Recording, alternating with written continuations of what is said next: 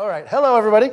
I'm Trevor Burrus. I'm a research fellow at the Cato Institute Center for Constitutional Studies, and I do a lot of work in the Project on Criminal Justice. And welcome to the panel on the defendant in court. This is a similar to one in terms of talking about with practitioners, judges, uh, academics about uh, what's going on to defendants in court, uh, which is often not very good, but we can get into that conversation. The bios for the speakers, the more complete ones, are in your packet. I was going to briefly introduce here, starting on my left, is Judge Jed S. Rakoff, Senior United States District Judge for the United States District Court of Southern, Southern District of New York and adjunct professor at Columbia Law School. He's co authored five books, written more than 140 published articles, and delivered over 600 speeches. Um, here we have Scott H. Greenfield. He's a criminal defense attorney in New York who is a blog, blogger at simplejustice.us. And on the far end, we have Suja A. Thomas. She's the Peer and Sarah Pedersen Professor of Law at the University of Illinois at Champaign Urbana, and the author of, well, she, you've had two books. You had a book last year, and you have a new book. The one that's last year is called The Missing American Jury, uh, which I highly, highly suggest. And she has one coming out this year uh, called Unequal How America's Courts Undermine Discrimination Law from Oxford. So, welcome to the panel. We are going to just start off with a question that's been mentioned previously in different uh, incarnations, but what happened to the jury? Uh, I don't know if we could start with Suja and then weigh in here. What, what happened to the American jury trial? Yeah, so uh, right now, um, the juries decide very few cases in the United States. Uh, on the criminal front, they decide uh, about 1% to 4% of um, criminal cases filed in federal and state court. Uh, and um, uh, a lot of this has to do on the criminal side with plea bargaining. Plea bargaining, as was mentioned earlier, occurs in almost every every case. And so, why is that the case? Um, well, a lot of authority has just shifted um, from juries to other parts of government, um, the executive, the legislature, the judiciary, and the states. And um, I'll just briefly say that one of the things that I think has happened um, as to why that's the case is that the Supreme Court itself hasn't protected the jury's authority. It actually has um, often said yes to jury authority and then said no to jury authority on the exact same issue. And so, initially, with respect to plea bargaining, it was you know, relatively sort of um, cautious about it. Um, and then over time, just 20 years really, um, it became much more favorable to it. So I think that's a theme um, that we have with the, um, with the jury in the United States. Well, I think that uh, the jury trial requires the trial. And I think if we're not going to have uh, an opportunity to try a case without paying an exorbitant uh, penalty for losing, you've got to consider the calculus. Uh, as a defense lawyer, you ask yourself two questions on behalf of your client What are the chances I can win? How bad is it going to be if I don't? And this is going to guide you, it's going to guide your advice to your client.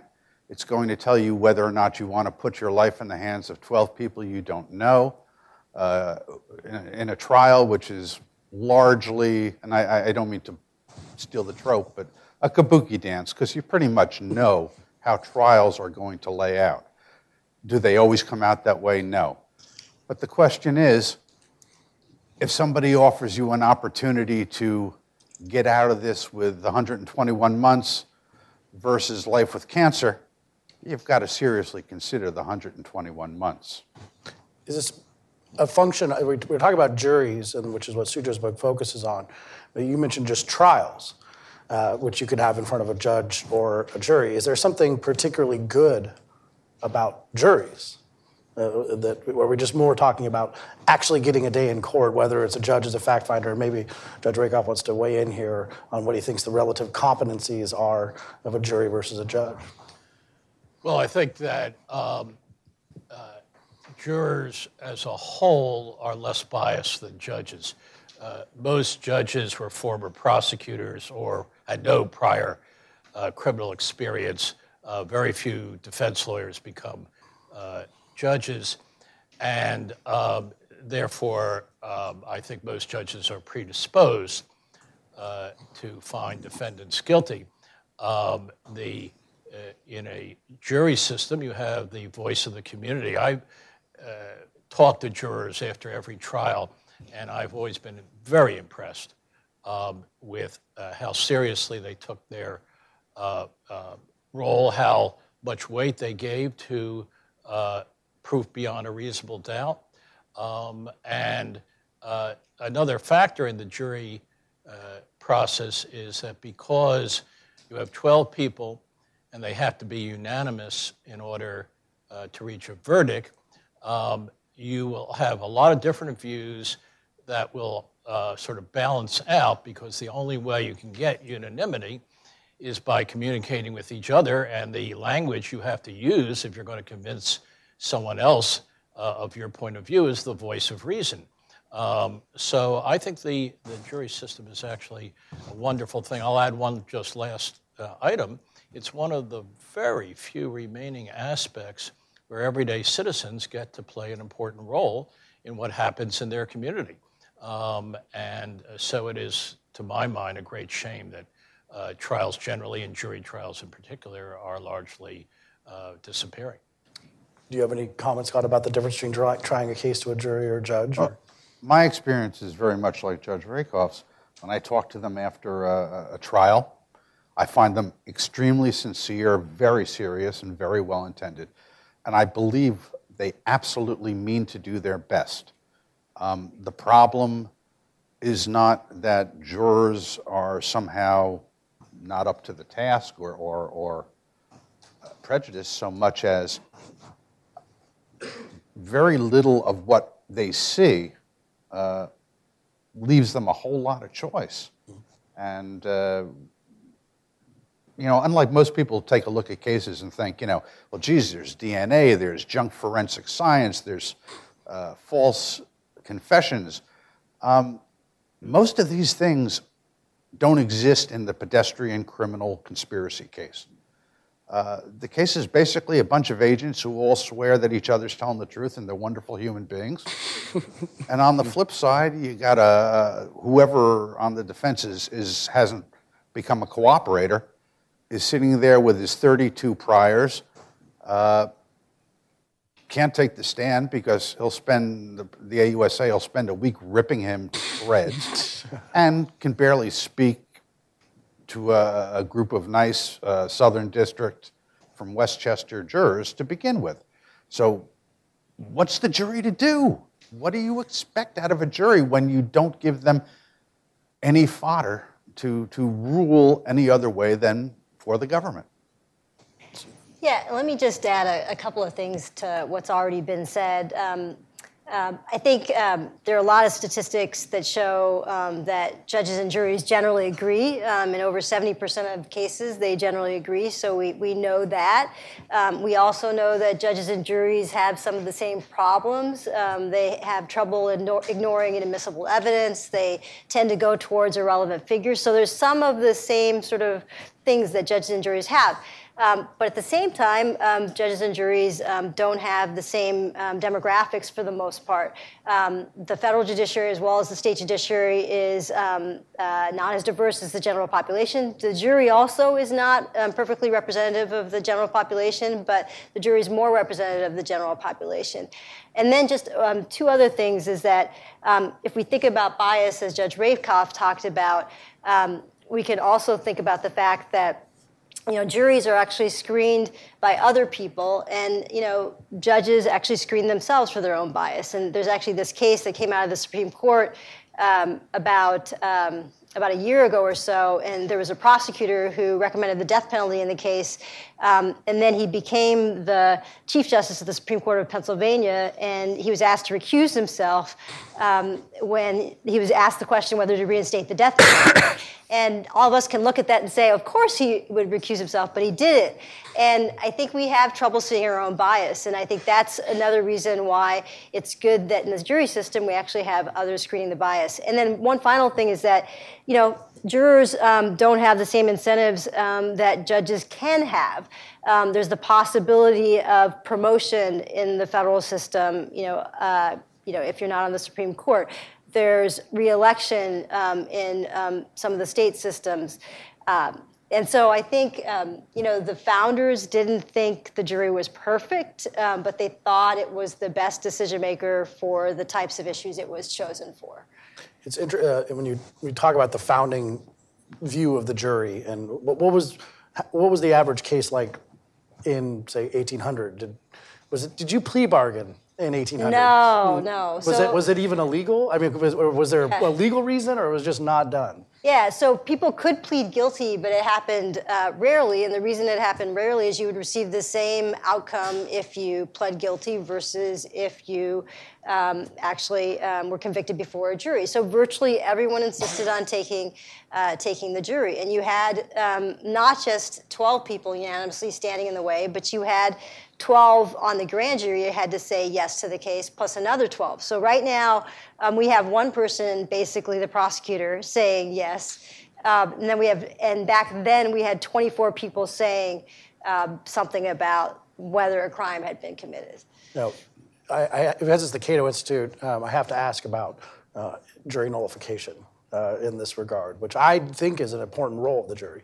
If, if you had more trials, uh, especially you could imagine a jury pulled together, uh, just you know, w- w- prosecuting a minor possession case, and if it's a jury of your peers, and they're just like, look, we don't really think this should be a crime. And from some of the stuff, I think Akhil Amar mentions that the jury, if you think of the three parts of government executive, judiciary, legislative you have a populist part in the House of Representatives, um, and you have an elected president and, and a popular elected president.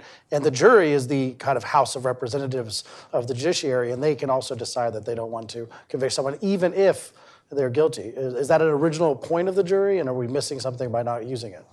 Yeah, that, it definitely was an original point of the jury. Um, you know, the the jury was supposed to be checking uh, the government, and there's sort of a, a kind of a case that always is mentioned, the the Zenger case. And um, in that case, uh, two grand juries refused to indict um, Zenger for um, uh, publishing. Um, uh, information that was critical to the English government, uh, and then you know eventually they a jury refused to convict Zenger. And, um, you know, that early on, um, it was the case that the jury was a check on the government, including the check on whether the law was correct or whether a prosecution was happening uh, incorrectly. So I think it's a really important check that we have in our government.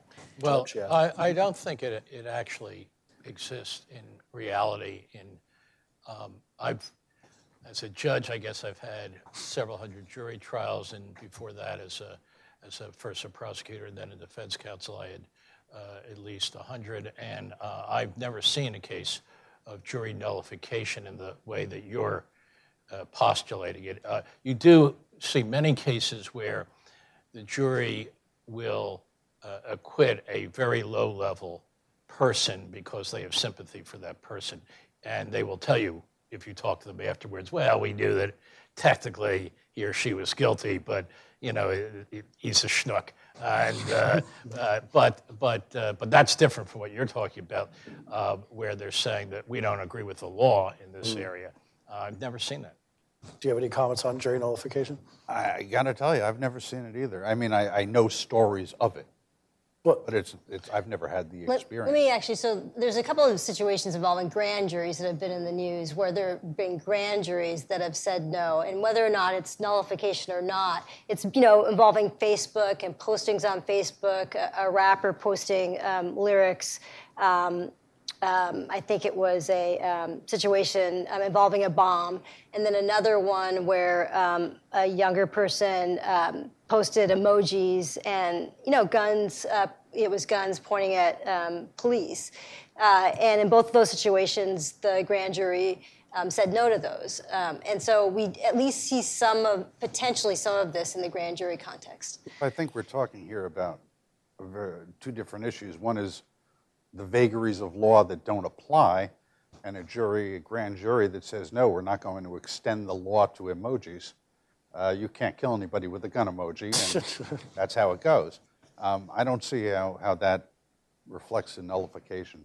well, it's not an indictment. And even in the case of the grand jury, it's the real exception. There's uh, former chief judge of uh, New York State's highest court famously said a grand jury will indict a ham sandwich. I have a question here. And then he was ham sandwich. Yeah, he was he, he was then indicted Nice subsequently. They- he, he, he was then indicted by the grand jury. So, uh, the, uh, but uh, the the uh, I, again, I think i- is probably a little more common in the case of the grand jury, but still extremely rare. Any, uh, One, uh, you know, you want to talk about a, an instance of nullification? Consider uh, some of the police shootings that have ended up in acquittal, where you've got videotapes of a guy, a cop shooting a guy in the back. If you're, is that nullification? Could very well be. Is that really what you want? Is that what you were aiming for? I don't know that that's. I mean, it, it, it's out there. It could be a nullification issue, uh, but this probably isn't what advocates of nullification were really uh, happy uh, to see. Let's talk a little bit about that because the plea bargaining, of course, mostly got us to this position of 97% are pl- pled out. So first, starting with Scott, on your, so you're a defense attorney. Someone calls you and says, "Hey, I have three kilos of coke in my car." What does that? Come?" That's usually not what they say. That's usually not okay. okay. I didn't do it. I didn't do it. I'm being framed or whatever. Um, and so you, you start. What is, what is your process? Or because a lot of people just don't even know behind the veil at the point when you start talking to prosecutors, and then when does the plea come in, and, and what is the thought process going on there? Well, there's a lot that goes on between the time of uh, an arrest and arraignment and the time at which you uh, enter into plea uh, agreement. You're going to go through Rule 16 discovery. You're going to go through uh, your own investigation. You're going to go through your own experts if, if that's available to you. So you can go back to your client and tell them, this is what you're looking at. This is what your defense can be. This is what we have to offer. This is what the guidelines will do to you, which, which is a whole different issue. Um, and then this is my view of how this all weighs out. And you get to decide whether or not you want to fight this or you want to not fight this.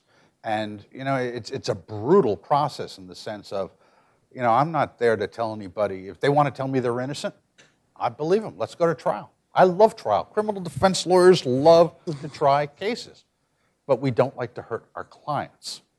So Uh, From your perspective as a judge, where, you see pleas or you have to have the defendant allocute and everything, but you don't see that before, the judge doesn't see the plea negotiations. Now, so much, and, and one of the real problems with the plea bargaining system is it's done in secret.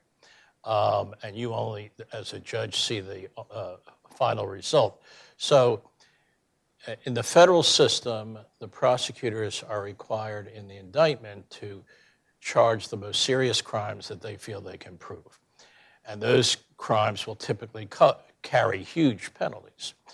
So, the defense counsel uh, then meets with the government, and uh, the government will often say, um, you know, we'll offer you a plea bargain to something that is uh, much reduced from what the indictment uh, uh, says, and therefore carries a much uh, lower penalty.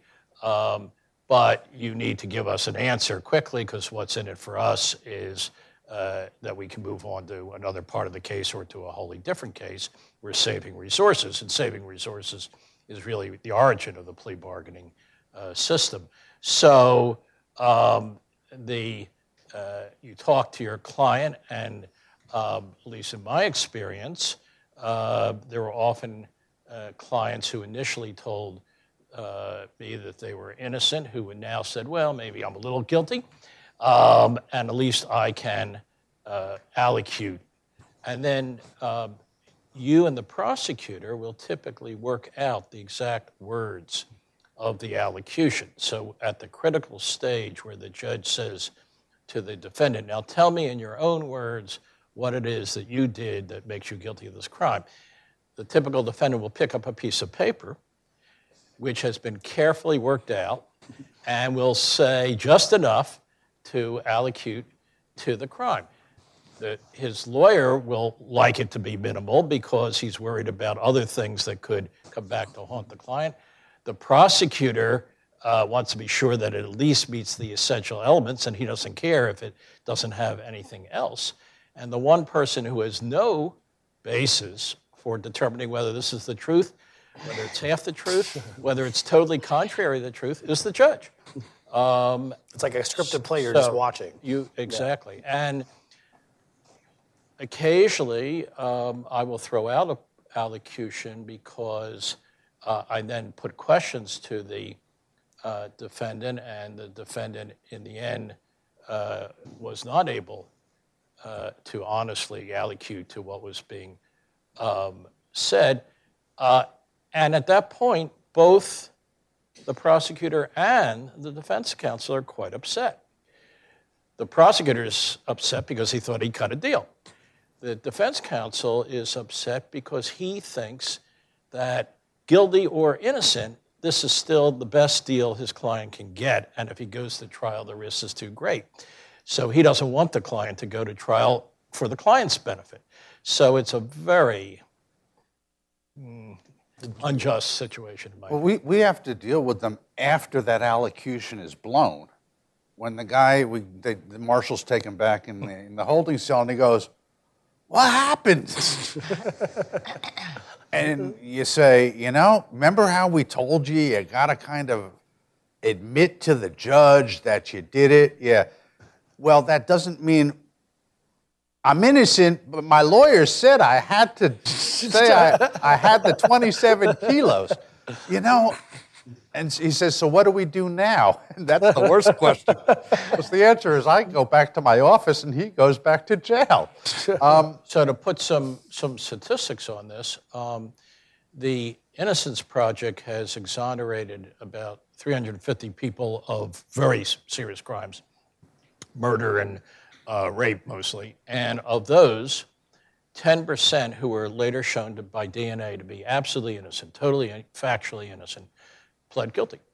Uh, uh, total lies uh, because they faced a death penalty or life imprisonment, and this was a way to cut their risk. Uh, they frequently are, as was pointed out, uh, people with criminal records. They don't have any real faith in the system. Uh, they have a cynical view of the system, and for them, this is just uh, a, a risk evaluation. For the guideline, well, you mentioned the guidelines uh, and, the, and being a big part of this. And Suja, you write about it in the book. What, what, what did the sentencing guidelines do to the, the whole plea bargaining system? Yeah, I mean, I, I don't write a lot about the sentencing guidelines. I, I, I mention the sentencing guidelines as a factor to um, the the growth of plea bargaining and mandatory minimums as a, as a factor. Um, you know, now that the sentencing guidelines in, in the federal courts have become advisory, there's um, you know Have we less, seen any change in that? Or in, I, I, I think possibly one of the worst things that ever happened in the history of federal courts was Mistretta.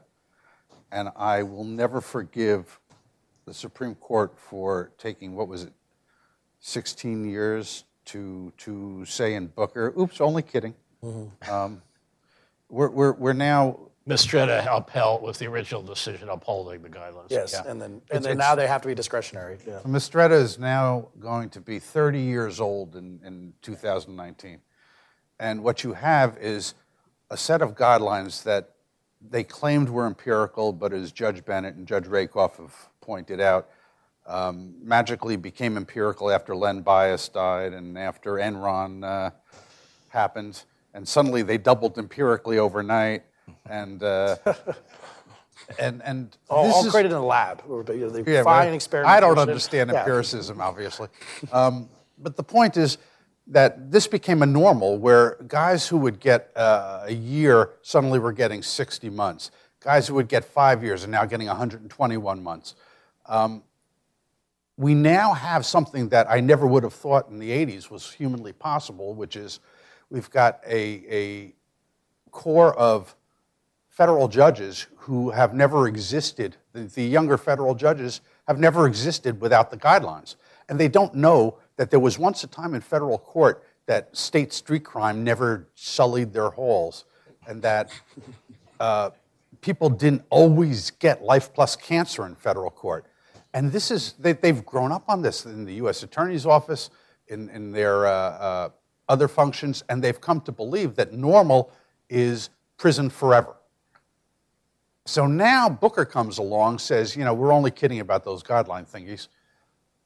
But the numbers are still being used, And the idea of what's a worthy sentence for uh, a drug crime, um, which years ago, you know, five years used to be a, like a long time to go to prison. And now people think five years is like some gift for kids. Suddenly, if it's not 30 years, you know, like they're not going to get the message. and this is, this is what is now an accepted belief in the federal courts. Judge, So I, th- I think that's right, but I, I, I would go a step further. The, the, the worst of all are the mandatory minimums because then the judge has no discretion. Um, the, uh, the guidelines were equally bad when they were uh, mandatory, um, and they are um, really a, a trick. They, they purport to be empirical, they purport to be uh, quasi scientific, but if you actually look into it, they're just made up out of whole cloth, uh, and they, they bear very little relationship to, to anything. Because the guidelines are arithmetic, uh, what becomes the most important factor is something that can be measured arithmetically. So in drug cases, it's the weight of the drugs. Usually about 70% of the guideline calculation is the weight of the drugs. In white collar cases, it's the amount of the loss, uh, because that's something else that can be, to some extent at least, measured. Uh, and again, that is 60 to 70% of the calculation, uh, as if that were the whole question of sentencing. I mean, this just uh, completely disregards uh, uh, a dozen factors that any human being would want to take account of in sentencing, like the nature of the human being before you. Um, so the guidelines, when they were made manda- when they were made discretionary, um, began to loosen up a little bit, not the guidelines themselves, but the judges' use of them. But there are two ways in which they continue to play a major role. The first, which was uh, very accurately just mentioned, was there are many judges who know nothing else. So they, they don't know what it was like to have to, the very hard job of having to figure out a sentence on your own as a judge uh, rather than to look to some arithmetic formula. Um, but secondly, the guidelines, which have been ratcheted up hugely over the last 20, 30 years, um, will get you a very high sentence. So even if you're a sympathetic judge and you think this particular guy doesn't deserve something like that, a judge is going to say to himself, well, the, the guidelines say 30 years. I'm going to give him a break. I will give him 25 years. They will almost never say, and I'll give him 10 years, because that's what I think he deserves. They, but what the judge will say to himself, well, gee, the guidelines are 30 years. They are supposed to prevent disparities among judges. I can deviate a little bit, but I can't deviate to what I really deep in my heart think is the right sentence, uh, because that would undercut the whole uh, remaining purpose of the guidelines. So um, you see judges now, uh, something like, oh, 40% or so now do give so called non guideline sentences, which is way up from where it was right after Booker. But when you actually look at was that a 50% change from the guideline? No, it was a 5% change from the guideline. So the guidelines still are operating. and do you have anything, anything to add on this, or, or we, we, We can, if I, I- just to kind of just comment on the plea bargaining aspect of this, obviously all of this then drives plea bargaining, um, right? And um, um, one of the things that um, I actually learned very recently um, is that in some countries they actually have limits as to the differences um, between what's um, the sentence at the plea stage versus what's the sentence if you're convicted um, before a jury. And so in England, um, you know, it can only be a third of a difference, um, uh, and in, in, England and Wales. And so, um, if we're going to actually reform the system, I think that that's one of the things that we can do to try to push towards more jury trials. If- and so if, if we just made them disappear tomorrow, mandatory minimums and guidelines disappear tomorrow, you say judges will still follow them to some extent, but would that radically change the plea bargaining? I mean, would it just, would it just overnight flip and the prosecutors will suddenly have to do more jury trials? They can't hold the same thing over them? Or are we going to take more? I don't think it's, it's that easy a, a calculus at this point. Like, as Judge Rakoff said, you know, judges no longer see that I'm going to sentence a person to the number I feel is appropriate. But the guidelines estimation of, you know, 10, 20, 30 years has become the new normal of what it takes to sentence someone. Um, so on on the end of the calculus of, of the cost of a trial, uh, it's going to have to come down on its own at some point, or nobody's going to try a case. Well, that's the question. Yeah, Well- do we have the resources? The, the statistics are that uh, before the guidelines uh, came in, uh, even though there was already beginning to be some mandatory minimums, uh, still 15 to 20 percent of all federal cases went to trial. And I think it was about the same for the states, though the data there is, is a little harder to, to, to gather.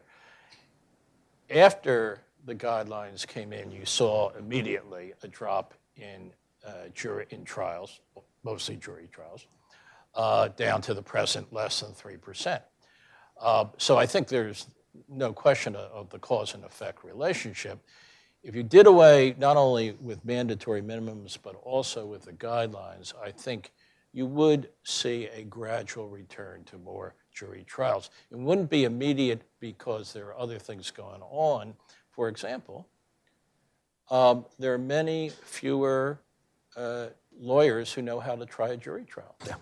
Um, and so that would have to be um, recaptured, so to speak. Uh, but I think it would over time. The, on the, uh, It's going to be a lost art. Judges who, who don't preside over enough trials. Uh, From the defense side, um, we, we, the defense they're going to be like Luke Skywalker to teach everyone Well, the, no, the but they- actual ways of the tr- jury trial. We used to throw have CLEs about cross examination, about how to how to cross the snitch and how to introduce evidence. And half the CLEs today are either how to get negotiate your plea agreement or how to market yourself on the internet. Um, it- you hold a hold a, a CLE about uh, how to try a case, and nobody shows because they don't do that. Uh, and pretty soon, us old guys are going to be dead, and. Uh, who's going to be there uh, for the young guys who talk but don't try? I remember the days of trials. Yeah, so So I, I if, hate if- to sound that. if, if a prosecutor were here, um, he would, there are two defenses that are typically given those would be my next for, questions. both, so for both mandatory minimums and for uh, the guidelines. Um, and the first is that uh, they encourage cooperation. Um, the American uh, uh, criminal justice system is very heavily dependent on uh, getting people to cooperate and thereby getting higher level people. And um, uh, I think uh, that um, that's historically proven reasonably uh, appropriate. It has its own dangers and perjury and things like that. Um, but I once had a discussion with a Russian judge, uh, and I, uh, uh, she was saying, "How can you uh, use cooperators?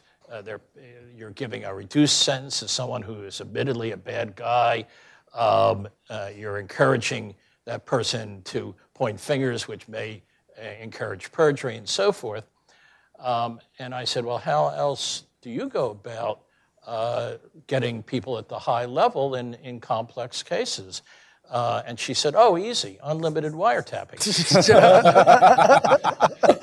so you pick your poison, so to speak. Uh, so, um, but before there were any mandatory minimums, before there were any uh, uh, guidelines, there was still substantial cooperation. So I'm not convinced that it makes that big a difference that the system couldn't still um, uh, find ways to encourage cooperators. And basically, the way you encourage cooperators is by saying, we will tell the judge about your cooperation, and we're fairly confident that he or she will give a reduced sentence. And that would be true whether there were guidelines or no guidelines.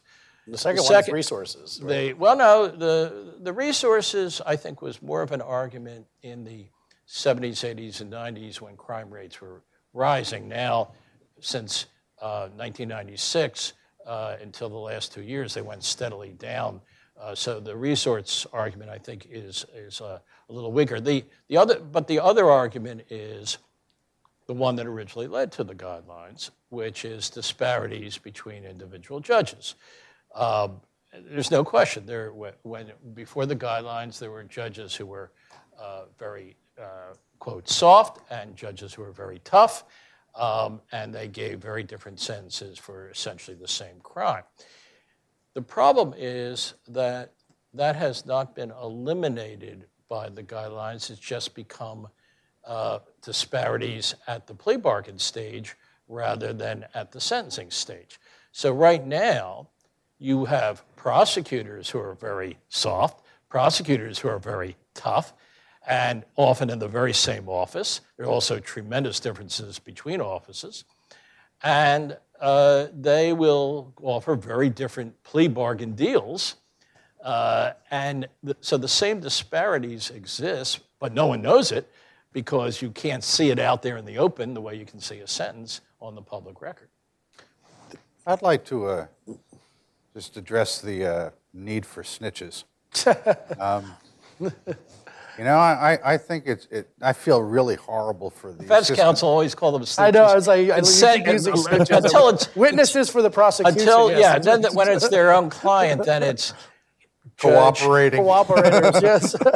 recognize his responsibility.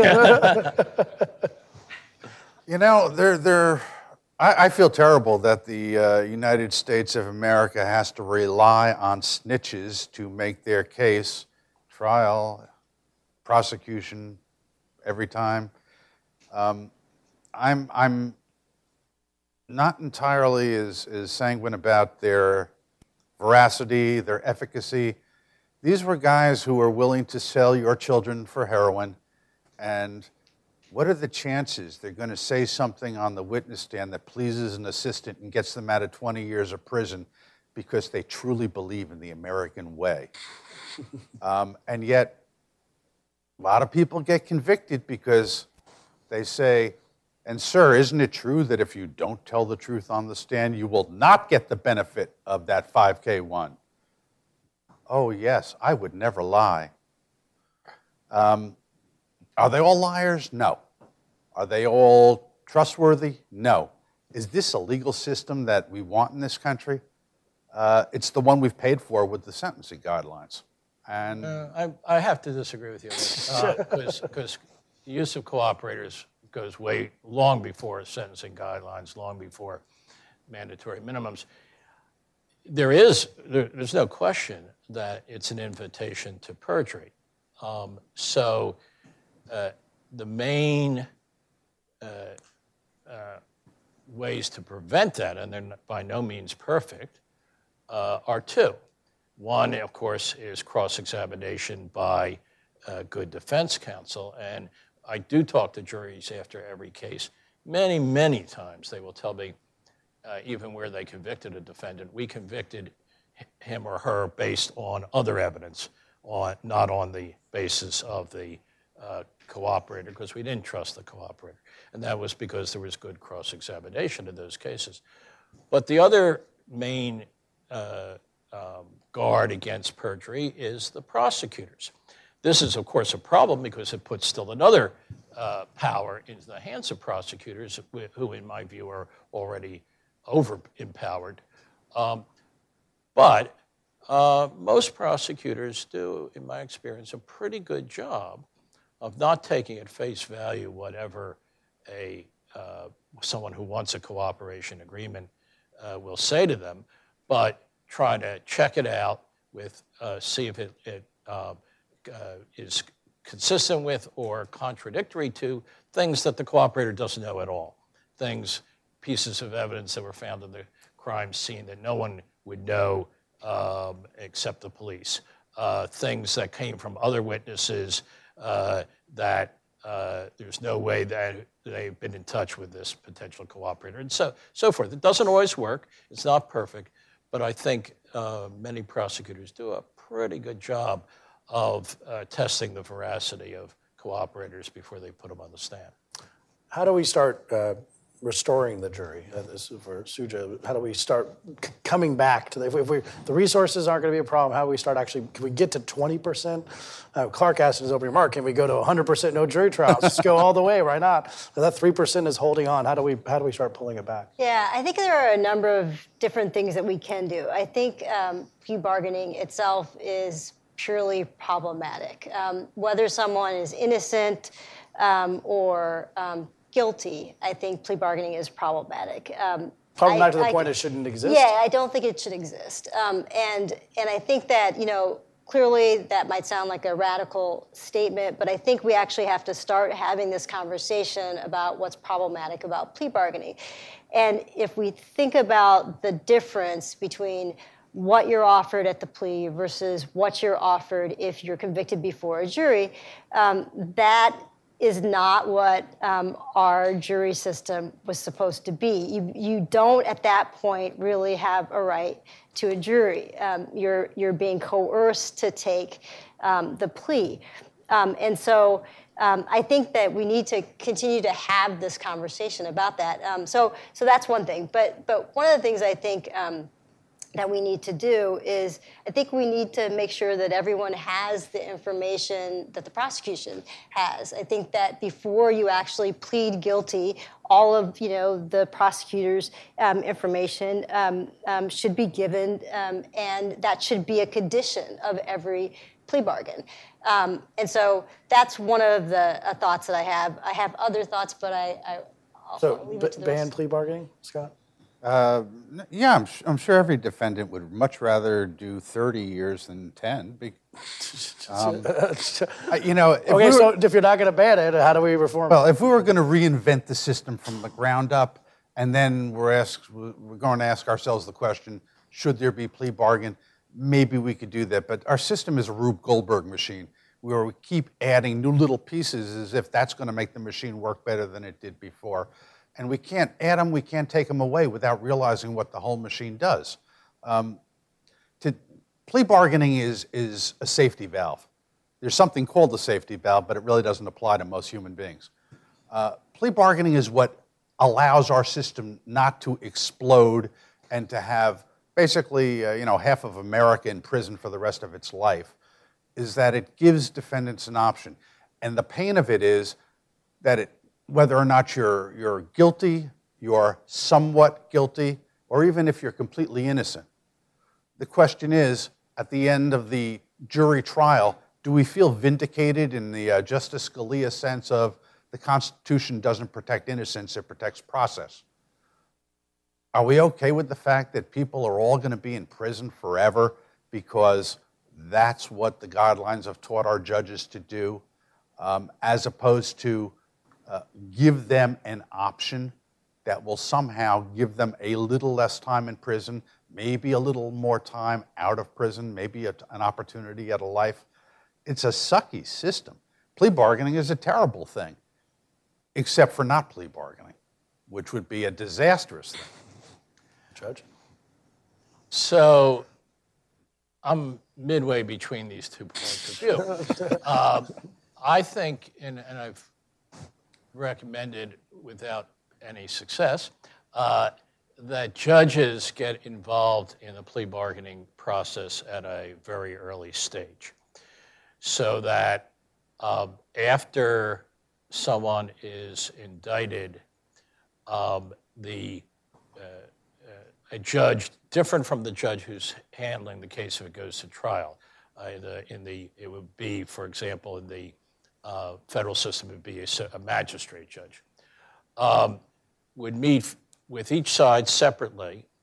Uh, it would be recorded to protect uh, all concerned, but it would be sealed. Uh, and so neither the prosecutor nor the defense would be aware of what the other was saying to the judge. The prosecutor would lay out his evidence to the judge. the judge might say, you know, I wonder whether, whether you've looked at this. I wonder whether you've turned over that uh, uh, exculpatory information. Um, uh, the judge would meet with the uh, defense counsel um, and say, uh, gee, um, you know, it sounds like you haven't had an opportunity to explore X, Y, and Z yet. Don't you think you ought to do that?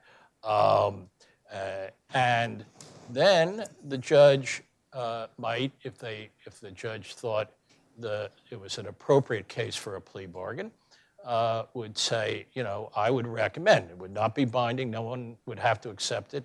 But I think the fact that it came from a judge would give it a certain force. And the, and the judge would then recommend what he or she thought was an appropriate plea bargain. This system actually is in use in one state, in Connecticut. Uh, and it has been uh, very popular uh, with uh, both prosecutors, defense counsel, and judges in that state. So it wasn't an original thought on my part, but I, um, uh, w- that would be my hope for how to, to deal with this problem. Uh, I have one other modest suggestion, which I think is also unlikely to be adopted, but uh, what the heck. Um, the, uh, which is that every prosecutor would have to serve uh, six months of every three years as a defense counsel in another district, so there'd be no conflicts, representing indigent defendants uh, in, uh, in that other district. And that, I think, would make prosecutors who are mostly well intentioned but very young, very inexperienced, and never have seen the other side of the case, so to speak, give them a greater feel for how great the power that they are exercising is and how it needs to be tempered with uh, other considerations uh, than simply getting the highest sentence possible. And um, I, I took the, suge- the, the, the liberty of suggesting that many, many, many years ago to then Attorney General Edward Levi, a very great man who was uh, Attorney General after, after Watergate, appointed by uh, President Ford, really cleaned up the Justice Department uh, in, the, in the aftermath of Watergate. And um, he listened politely and he said, you know, that's not a bad idea, not a wholly bad idea. so I, you know, pulled back. Uh, but now that I'm a judge, I can say. So if we, if we did, the, I, I, I don't know many stories, just my own anecdotal. A lot of prosecutors will become defense attorneys. I don't know many defense attorneys who become prosecutors. Uh, that, that, that seems because they see the other side, they don't want to get involved in, in throwing the book at people. That's not why prosecutors become defense lawyers. They- No, I just mean in terms of like what, what being a defense attorney changes about your view of the world. Would you go back to being a, would you become a prosecutor afterwards? I can't answer. I never put Yeah. anybody in jail. So Okay, I'm, I'm not so sure. Would you, you were both. There, there are there, in the U, U.S. Attorney's Office for the Southern District of New York. The chief of the criminal division is typically someone who had been first a prosecutor, then a defense counsel, and now comes back uh, to serve as chief of the criminal division, um, and often for for the is selected for that very reason because he or she will have that kind of balanced view that only comes from from seeing both sides of the coin. Um, the uh, so yeah, I think that could be. Uh, there's there's a view out there that um, w- we sh- we should favor career prosecutors because there's dangers in the so-called revolving door and all like that. I'm not saying there's no truth to that, but I do think there's a lot to be said from having seen a situation from both sides. When we talk about prosecutor behavior, um, we've seen Eric Holder had, uh, Attorney General Eric Holder had recommended moderate sentencing, uh, moderate charging uh, for the DOJ, which received a lot of pushback from AUSAs and DEA and former attorney generals. It, it, it doesn't seem like the, a lot of those who work in the DOJ want to be quote unquote hamstrung. We were talking like by you know things like James Madison's Constitution, which often hamstrings their you know, hamstrings. I stole this line from Judge Rakoff. Uh, hamstrings their ability to prosecute people fully, but they, they don't seem to like it when you tell them that they they have to be moderate. And then Sessions comes in and says you don't have to do that anymore. And I had heard some AUSA saying basically it was like having coming out of a, ca- a cave. It was like suddenly being released to the wild and being able to do your job as soon as Jeff Sessions. So any commentary on the on those kind of behaviors with the DOJ? No. Uh, no, I'll, I'll, That- That's an awkward question. it's an awkward question for you. Norton. the the the, um, main opposition to those moves um, by um, uh, Mr. Holder came uh, on the basis of we need cooperators, and this will make it harder for us to get cooperators. So I think it was sort of what we discussed before. Um, the the um, but you know, there's another aspect of this. Um, we have an adversary system. There are a lot, a lot of good things to be said about having an adversary system, but there are some drawbacks too. In most countries of the world, they don't have an adversary system. And um, the, one of the drawbacks of is when you put all your psychological and emotional energies into taking a particular position, it's very hard to see that there's anything to be said for the other side. Um, it, it, uh, and, and that's why I, I think it's so unfortunate that sentencing power, in effect, has moved to the prosecutors. It's not that they're, you know, evil people or anything like that. Uh, they're very well intentioned, but they only see one side of the coin. And, um, and, and you, uh, if you talk to any prosecutor who has become a defense lawyer, uh, they will tell you how their eyes were opened. By the way, they, of course, after about 10 years of being defense counsel, no longer see uh, any prosecutor, Prosecutor as being as fair as a- or being reasonable. fair, So, so this all comes, in my view, from the adversary system. You get so involved, you put so much energy into one point of view that it becomes your own point of view, and you, you can't be as detached as you would like. You know, this is where uh, Suja's point about you know the the absence of the trial really comes into play, which is that the dynamic here is you offer me a good plea, or we go to trial and I kick your butt, and that's the uh, that's the leverage that us defense lawyers have. We're going to make motions. We're going to go to hearings. We're going to challenge the law. We're going to go to trial. We're going to win. And the prosecutor sits there and says, uh, what are the chances I'm going to be the only guy in the Southern District to lose a case this year? so, you know, that's where our leverage is. But if we don't try the case, then basically you're a prosecutor saying, let's see, I can offer you 10 years or 15 years. And if you don't like it, what are you going to do about it? The question is, do we have a way to fight back? And the answer is, yeah, trial. That's all there is. And so that's where the cost on the back end, where I say to my client, hey, look, we've got a triable case. You're a clean defendant. You can get up there and testify. We've got some evidence. They've got some holes. Let's take this case to trial. And he's looking at a cost of going to trial should he lose of an additional 20 years. He's got a very hard decision. And if I don't have that trial, I have no leverage with the prosecutor. They get tired of hearing the sad stories about how my client's a really good guy and his kids are adorable. Uh, I'm going to open it up uh, for questions. Uh, if, uh, coming, you guys can come down. Um, in actually, right here in the back. Uh, if you, mm, good.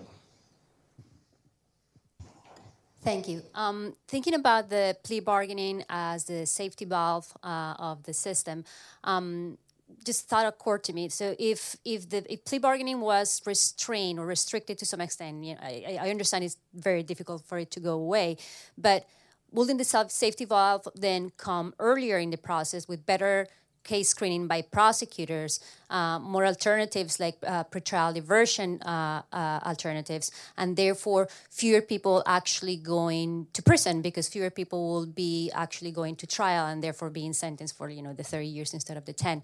So if, if why can we make the safety valve come earlier, and why do we wait so late to to release? Well, the answer is, is that we want to know for sure what the evidence is. We want to know what the arguments are. We want to know what the case is. We don't want to essentially presume a defendant guilty upon accusation and forego any chance of defending, challenging violations of his constitutional rights. It takes time to learn everything there is about a case, to test everything that goes on. Um, the other alternative, we could do it right away if we just simply give up on the entire constitutional process otherwise. So it's not just the prosecutor. The prosecutor could disclose everything to us on day one, although, you know, it doesn't, you get 682 banker's boxes of documents.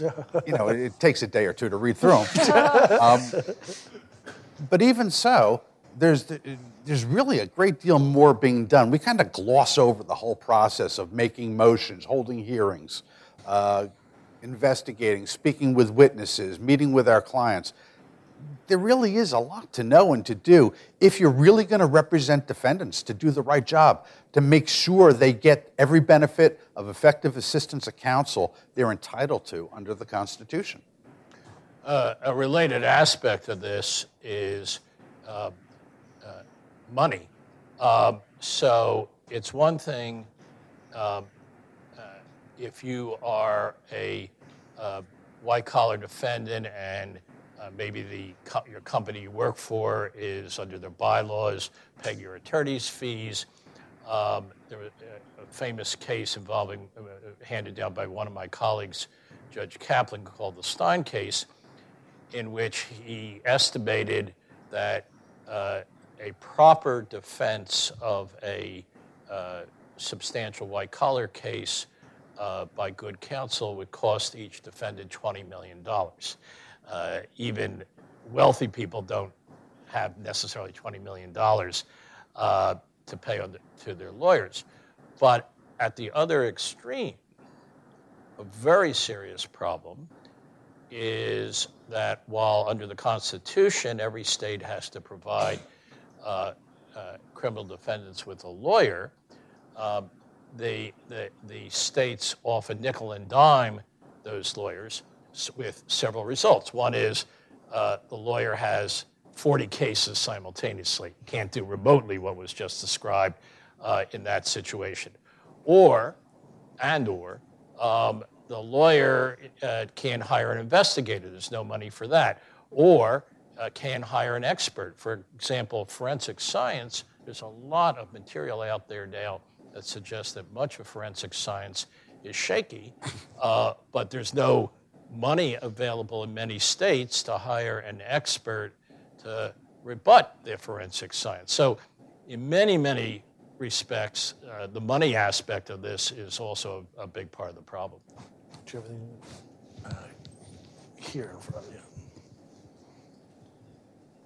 Yeah, uh, my name is Stephen Keat. Um, my question is directed at Scott Greenfield, but I would welcome um, anyone else having comments on it. Uh, you were defending plea bargaining.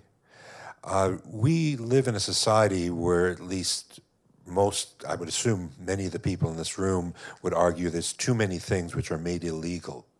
So if we were to go and eliminate plea bargaining, wouldn't that force us to look at issues like, you know, or drug laws and all the various other laws that challenge us on a constant basis where it's very difficult to walk across the street without committing a crime. Wouldn't it force the system to cut down on the number of things which are illegal and to concentrate on things like murder, robbery, the other things that most of us would probably say, yes, we want the courts to deal with? I think you're right. It would. And I think during the 10 to 50 years it would take for us to fill that mission, uh, there would be hundreds of thousands of human lives destroyed as a process. One of the things we do as defense lawyers is represent individuals. One defendant at a time. We don't represent causes, we don't represent their mothers, their kids, society, justice. We represent one individual. And during the period between we get rid of uh, plea bargaining and we create a system that finally works without it, all of those lives are lost. And to be honest with you, I'm not antagonistic to a, a, system that works wonderfully for society, and I wouldn't be against recreating the system from the ground up so that it was much better than it is, and we could implement it on Wednesday at 1 o'clock. but any change to this Rube Goldberg machine is going to cost lives. And we care about them. We save lives one at a time. That's all we can do. And if you ask me, will I not acquiesce to giving up a few lives for the good of society? The answer is no. I won't give you a single life. I will fight for every one of them. I think just one thing, though, that I think if we did get rid of plea bargaining in my world, I think that prosecutors would actually start charging differently. Um, and as a result, I don't think uh, the states uh, or the federal government want to spend the money to be throwing even more people in prison. Um, and so I think charging would, would change. So one, one question I forgot to ask: Have any of you been on a jury? They- No. they- you have. You, uh, Well, it, it, the case, it was a civil, judges are eligible to serve on juries. of course. You just rarely get chosen. Uh, yes, uh, no sensible attorney would allow us. It's like but, uh, a magician having other magicians. But anyway, but I, I did stuff. sit on, but it was, it was a, uh, a civil uh, personal injury case uh, in Westchester County, which my colleague so maligned earlier. uh, and, uh, uh, and, uh, but it settled after two days, so we didn't have to. It, I didn't really get to see the dynamics of, of the decision making.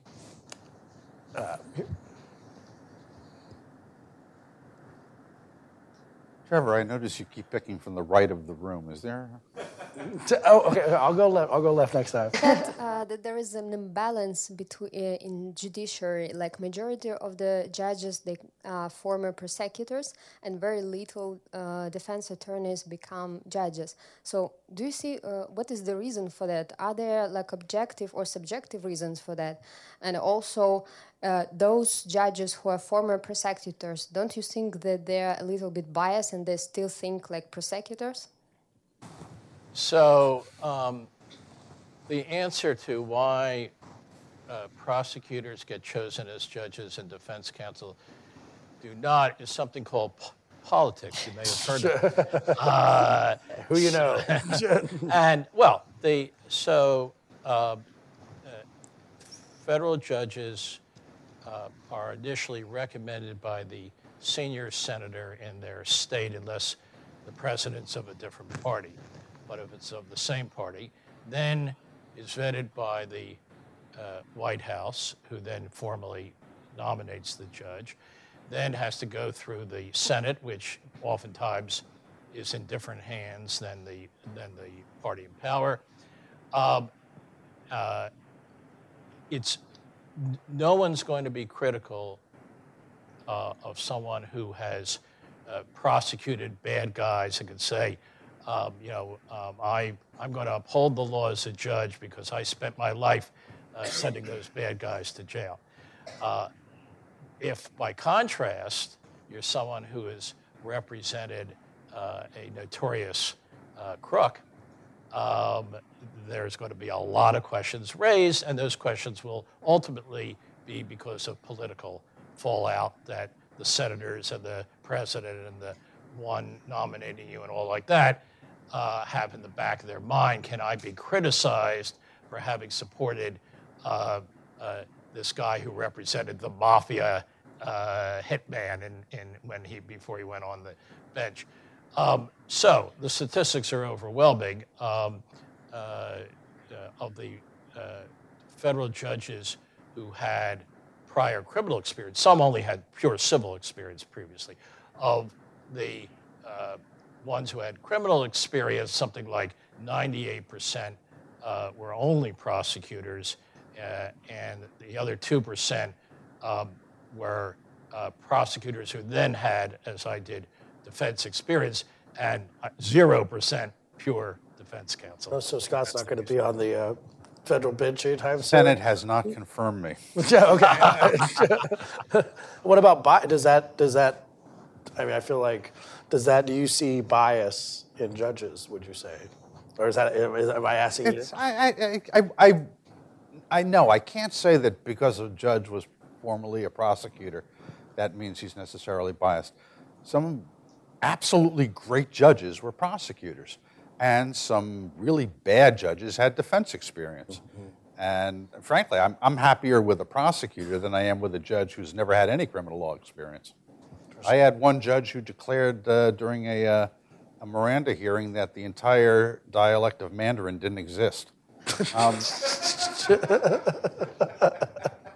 he said he had the interpreter read the uh, Miranda warnings in, in uh, Mandarin and another dialect. He listened to him. Then he said, sound the same to me. I'll, I'll add that, like, I think um, where we may see some problems is if you go over to the civil system um, and you have this choice. Um, you know, it's an incredibly elite group of people who become um, U.S. you know prosecutors, and it's a certain set of people. And when you then have judges deciding other types of cases, like on summary judgment in civil cases, then I think that becomes very problematic. There, there's another aspect of this. Um, I actually do think that um, most judges do lean, maybe not consciously, but uh, do lean somewhat in favor of the prosecution. Um, but uh, putting that aside, um, uh, in the, the, I think it's 37 states where judges are elected, uh, not appointed, uh, whatever their feelings or uh, predispositions may be, come uh, a year or two before the election, they're going to start becoming more pro prosecution. There are a lot of studies that bear this out. The sentences of elected judges uh, uh, typically rise uh, about 20 to 25 percent in the year or two before their reelection, um, because again, it's a it's a political issue. I have time for one more here on the left side uh, in the blue shirt there. Uh, she, she,